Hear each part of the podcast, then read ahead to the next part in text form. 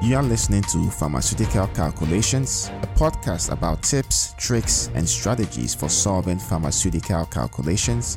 This episode was originally broadcast on our YouTube channel, youtube.com forward slash pharmaceutical calculations easy.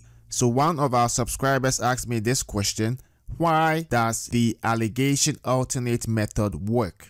So, I'm going to answer this question in this video, and we are starting right now.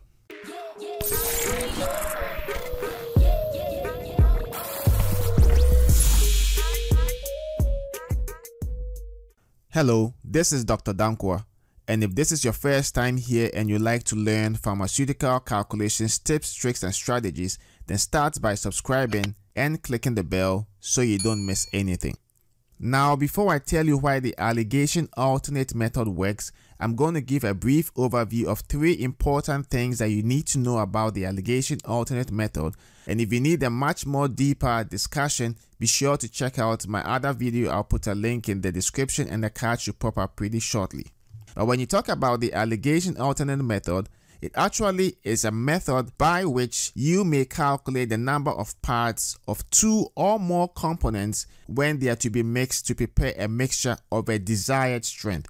So strength here actually means concentration. So the number of parts of the components that you calculated gives you a final proportion and that proportion permits or allows you to translate those relative parts into any specific denomination. So what that means is once you know the parts of each component and you know the total quantity of preparation that you need to make, you can actually calculate the exact amounts that you need to combine. So the next thing that we want to be aware of is that the strength of the mixture must be between the strengths of its components. So what that means is that the concentration or strength of your desired mixture must be stronger than the component with the lowest concentration and should be weaker than the component with the highest concentration. Otherwise, this method doesn't work.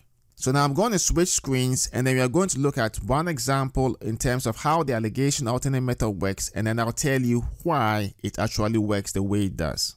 So let's get right to it. I'm going to start off by solving an example using the alligation alternate method on the left hand side of the screen and when that's completed on the right hand side I'm going to demonstrate the mathematical validity of the alligation alternate method and that will tell us why this method actually works the way it does. So in this example, it says in what proportion should a 70% sorbitol solution and 40% sorbitol solution be mixed to prepare a 50% sorbitol solution? So we can start off by setting up a grid and in the grid, we need to put in the concentrations that we have. So we have a 70% sorbitol solution, which is the higher concentration. So that goes to the top left. And then we have a 40% sorbitol solution, which is the lower concentration, and that goes to the bottom left. In the middle, you put your desired concentration, which would be the 50%. And then we do a quick check. Is 50 between 70 and 40? Yes, it is. So we can use this method.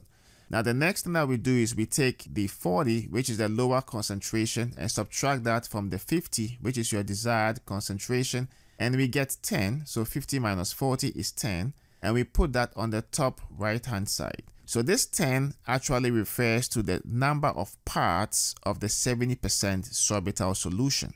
The next thing that we do is we take the 50, which is the concentration of the desired mixture, we subtract that from the 70, which is the higher concentration of sorbitol solution that we are using. So 70 minus 50 gives us 20. That goes into the bottom right, and the 20 is the number of parts of the 40% solution. So using the number of parts of the 70% solution, which is 10, and the number of parts of the 40% solution, which is 20, we can determine the proportion in which the 70% sorbitol solution and the 40% sorbitol solution should be mixed. And so what we will say is we will have parts of 70% sorbitol solution divided by the parts of the 40% sorbitol solution. And that's going to be equal to 10 divided by 20. So the zeros can cancel out and you actually end up with 1 over 2. And so the proportion of 70% to 40% is going to be 1 is to 2. So now let's find out why the alligation alternate method works. And we can do that by using this general example. So here the question is saying in what proportion should A percent solution and B percent solution be mixed to prepare C percent solution. So let's start off by setting up a grid. So we have three columns essentially. To the very left will be the percentage given. In the middle column actually will be the desired concentration or the desired strength. And on the right hand side will be the parts of each solution. So in the top left, we'll have A for A percent. And then in the bottom left, we'll have B for B percent, which is the lower strength solution. And in the middle column, right here in the middle, you have C.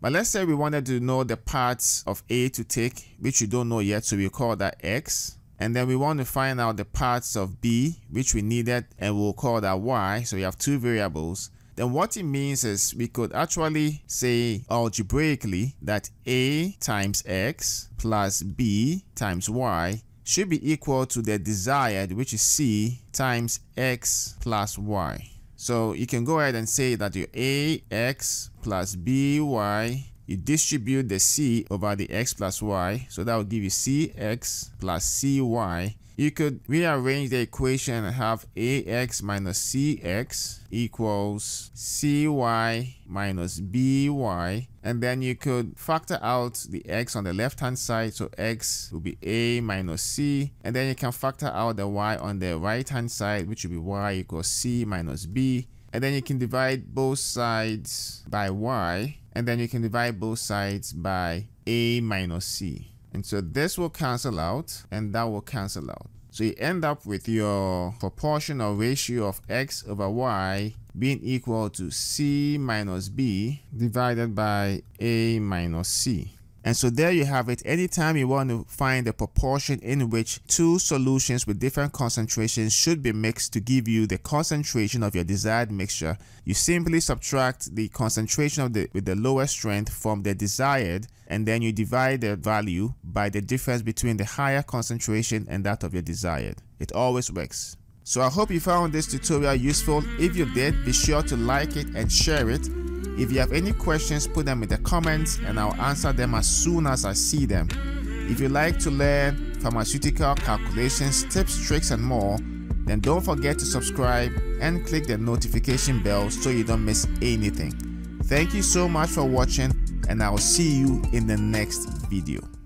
Thank you for listening to today's episode from RX Calculations. You can find all the episodes on our YouTube channel, youtube.com forward slash pharmaceutical calculations easy, or as articles on our website at rxcalculations.com.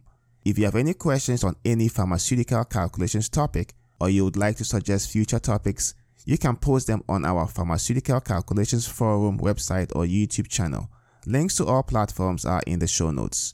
Don't forget to rate, review, and subscribe to the podcast on Apple Podcasts, Spotify, SoundCloud, or wherever you get your podcast so you don't miss out on new episodes.